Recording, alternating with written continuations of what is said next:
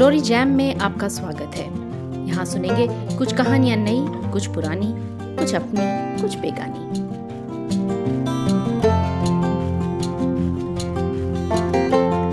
बात अगर हिंदी व्यंगकारों की हो तो उनमें सबसे पहले नाम आता है हरिशंकर परसाई।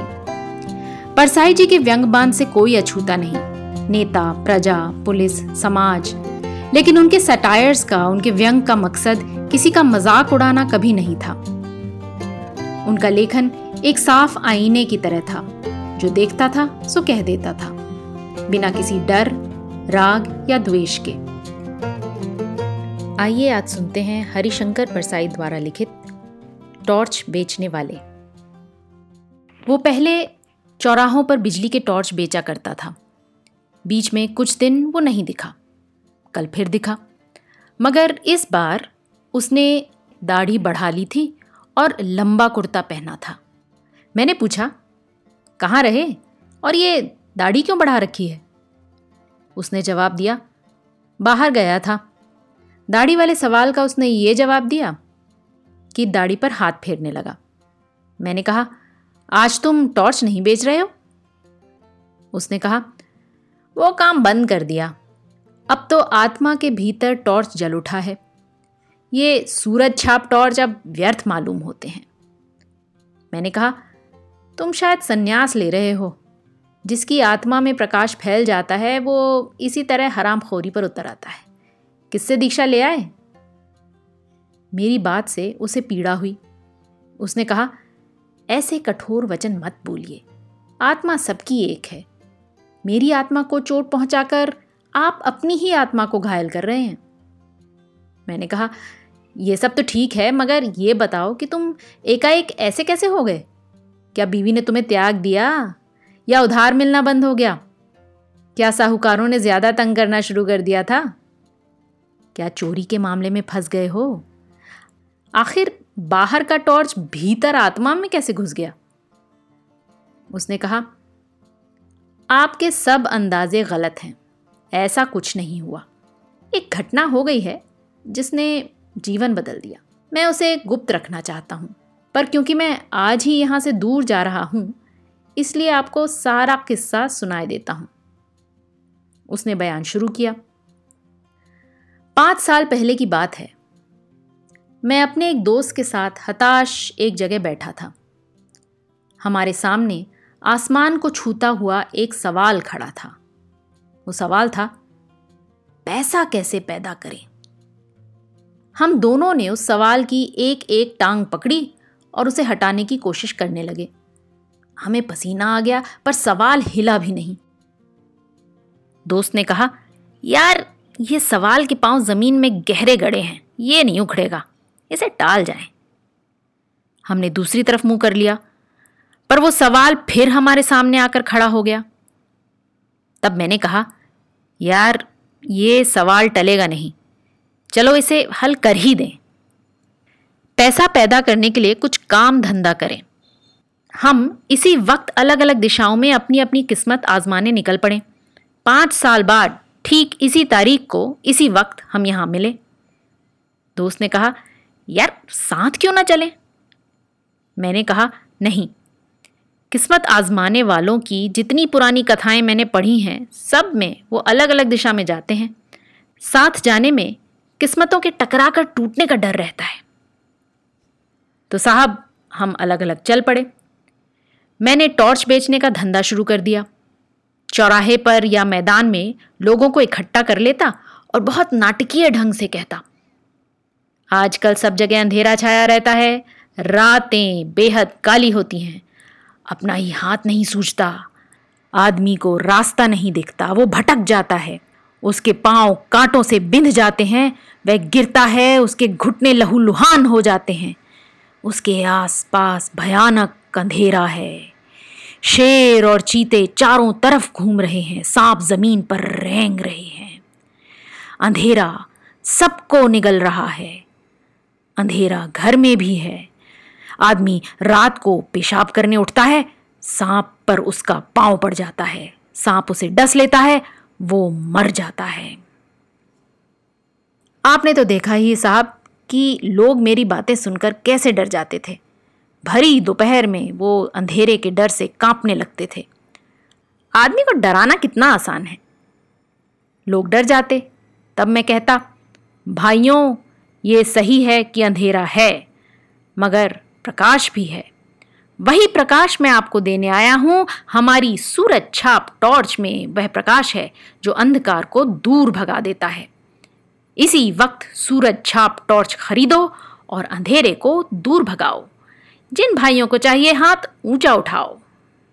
साहब, मेरे टॉर्च बिक जाते और मैं मज़े की ज़िंदगी गुजारने लगा।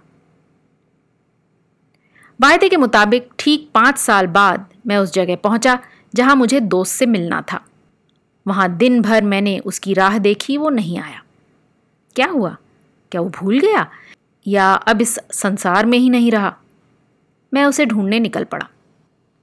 एक शाम, जब मैं एक शहर की सड़क पर चला जा रहा था, मैंने देखा कि पास के मैदान में खूब रोशनी है और एक तरफ़ मंच सजा है। लाउड स्पीकर लगे हैं। मैदान में हज़ारों नर नारी श्रद्धा से झुके बैठे हैं। मंच पर सुंदर रेशमी वस्त्रों में सजे एक भव्य पुरुष बैठे हैं। वे खूब पुष्ट हैं।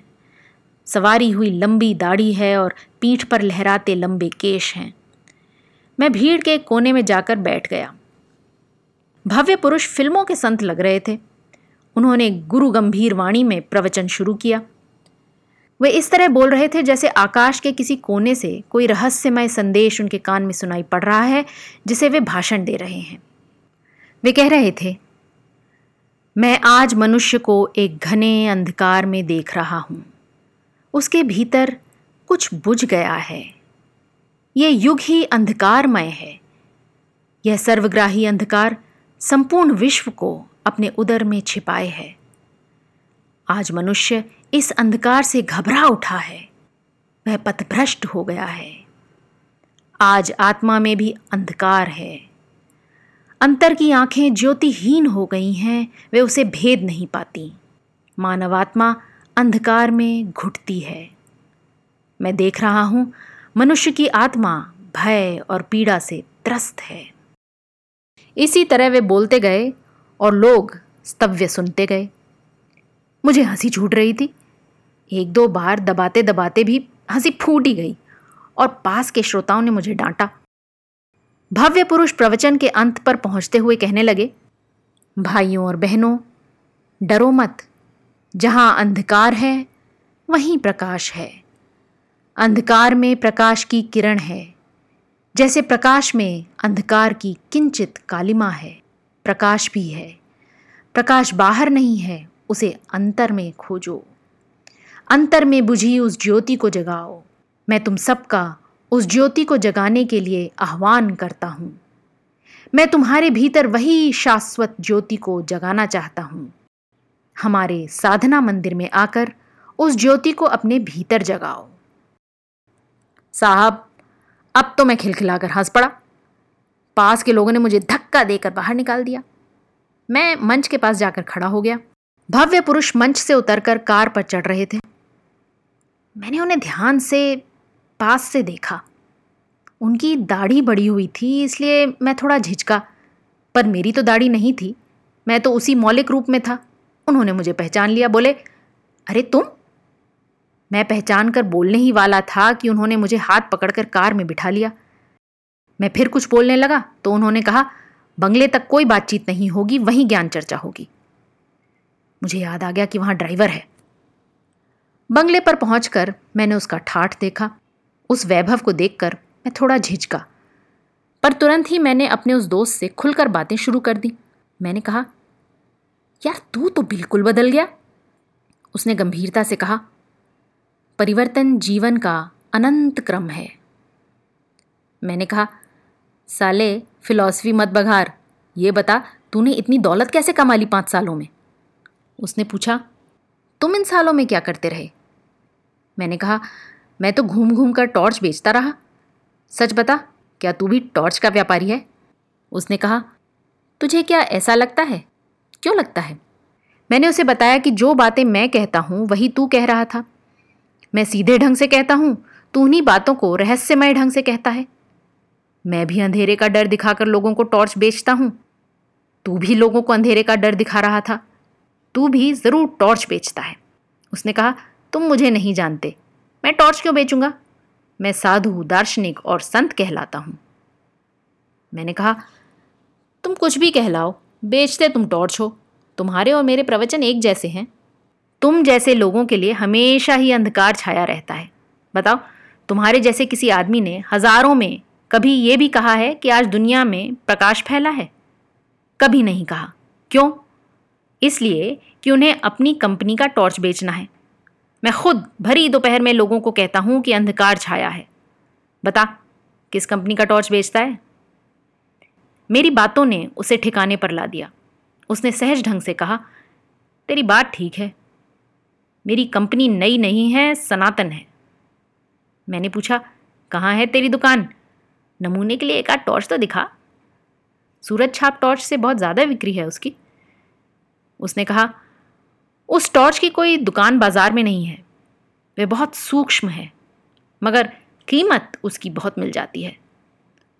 तू एक दो दिन रह तो मैं तुझे सब समझा देता हूँ। तो साहब, मैं दो दिन उसके पास रहा। तीसरे दिन सूरज छाप टॉर्च की पेटी को नदी में फेंक कर नया काम शुरू कर दिया। वो अपनी दाढ़ी पर हाथ फेरने लगा। बोला, बस एक महीने की देर और है। मैंने पूछा तो अब कौन सा धंधा करोगे? उसने कहा, धंधा वही करूँगा, यानी टॉर्च बेचूँगा। बस, कंपनी बदल रहा हूँ।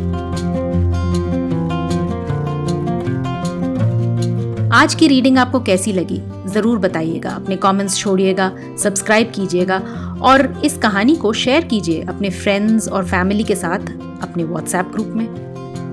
अगली बार फिर मिलेंगे एक और नई कहानी, लेख, कविता या कुछ और लेके। तब तक के लिए अलविदा।